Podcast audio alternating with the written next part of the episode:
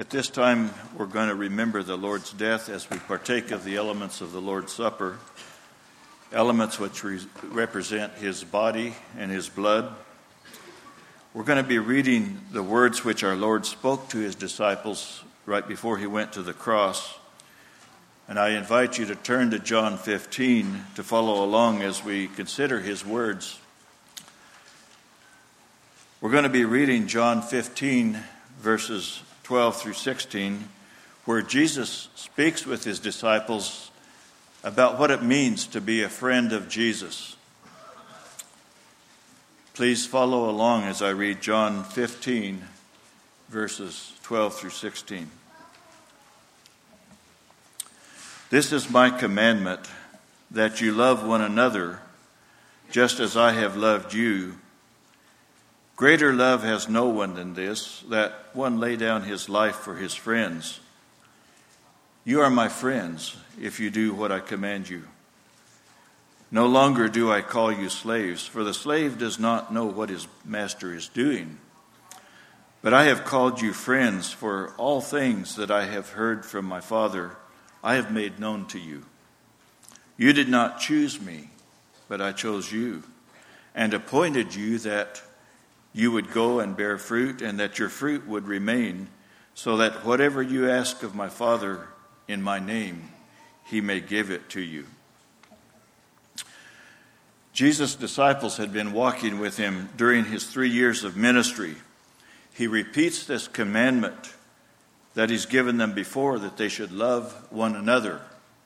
But this time he says, Love one another as I have loved you. They've experienced his love for them for three years, but now he introduces a new aspect of his love for them. He's going to do something for them that only friends would do for their own their best friends. He's going to lay down his life for them. This is the truth that we see, the first truth that we see about friends of Jesus. They are greatly loved by Jesus. The second truth about the friends of Jesus is that they keep his commandments.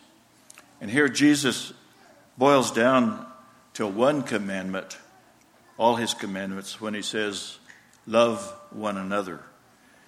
The one who loves his brother the way Jesus loves him will be obeying many other commandments, as Paul said to the Galatians.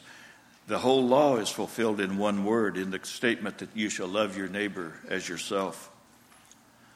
John would later write, We know love by this, that he laid down his life for his friends, and we ought to lay down our lives for, one, for the brethren.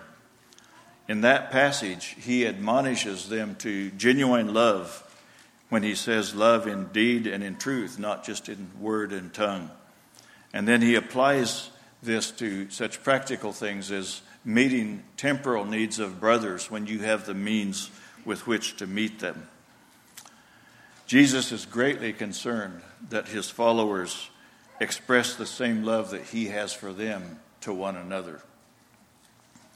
This brings us to the third truth about the friends of Jesus and this is that they are privileged to have access to the mind of God. Jesus says, All things that I've heard from the Father I have made known to you. Friends of Jesus enjoy an intimacy with God that mere slaves do not enjoy. Friends of Jesus have an uh, they they have have a uh, yeah a slave. It's just not what slaves do. They just do that what the master says. They don't have access to his mind. There's two people that were called friends of Jesus or friends of God in the Old Testament Abraham and Moses. And both of these men received communication from God that revealed to them the mind of God. Keep in mind that these disciples are the men that Jesus is preparing to found his church. He made known to them even further truth by means of the Holy Spirit after he returned to heaven. This truth is what he wants them to pass on to the church. We are privileged to know more of the mind of God than even the disciples did when Jesus was still with them here on the earth. We learn this truth by spending time in reading the writings of the apostles. As the apostle Paul says, we have the mind of Christ. The fourth truth about the friends of Christ is that this friendship was initiated by Christ and not by the, the disciples. You did not choose me, but I chose you. And through the words written by the apostles, we learn that we also were chosen by God before the foundation of the world. He wants us to understand that we are in Christ not by our doing, but by His doing. We're saved by grace and not by our works. And it's appropriate that as we partake of the Lord's Supper, that we remember that Jesus had us in mind as well as his first century apostles when he died on the cross. The fifth truth we see about the friends of Christ is that they have been appointed for a purpose. I have appointed you that you would go and bear fruit, and that your fruit would remain, and that whatever you ask of my Father in my name, he may give to you.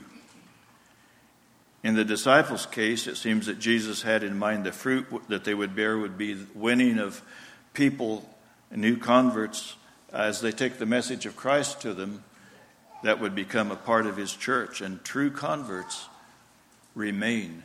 They will are part of the church that Christ said he would build. And I get this because he says that you would go and bear fruit. Paul prayed for the saints that they be filled with a knowledge of God's will, bearing fruit in every good work and increasing in the knowledge of God. So we're also appointed to bear fruit, both the fruit of the Spirit, which is the character of Christ, and the fruit of ministry and building the body of Christ up. The outcome of this appointment by God is the guarantee of answered prayer. Whatever we ask in Jesus' name will be given by the Father. In Jesus' name simply means that we ask according to his purpose. As we get to know the mind of God, our prayers will be aligned with his purposes. John writes elsewhere that if we ask anything according to his will, he hears us. And if we know that he hears us in whatever we ask, we know that we have the request which we have asked of him. So, the five truths about the friends of Jesus are that they're greatly loved by Jesus, they love one another, they're privileged to know the mind of God, they are in a friendship which, which was initiated by Jesus, and they're appointed to bear lasting fruit resulting in answered prayer. If you're a friend of Jesus this morning, you're invited to partake of the Lord's Supper. As you eat the bread, which represents his body, and as you drink the cup, which represents his blood, meditate on his great love for you. Examine yourself and confess areas that you know are displeasing to him. Seek his help in turning from them. And when your heart is prepared, you may partake of the elements. If you're here this morning and you don't you know that you're really not a friend of Jesus, that you uh, have not come to trust Him alone for your salvation. We ask that you not partake, that this, this ordinance is ordained by Jesus for His people. But please consider that Jesus came into the world to save sinners. If you would like to talk to somebody about what this means for you, there are people here that would be glad to visit with you about that.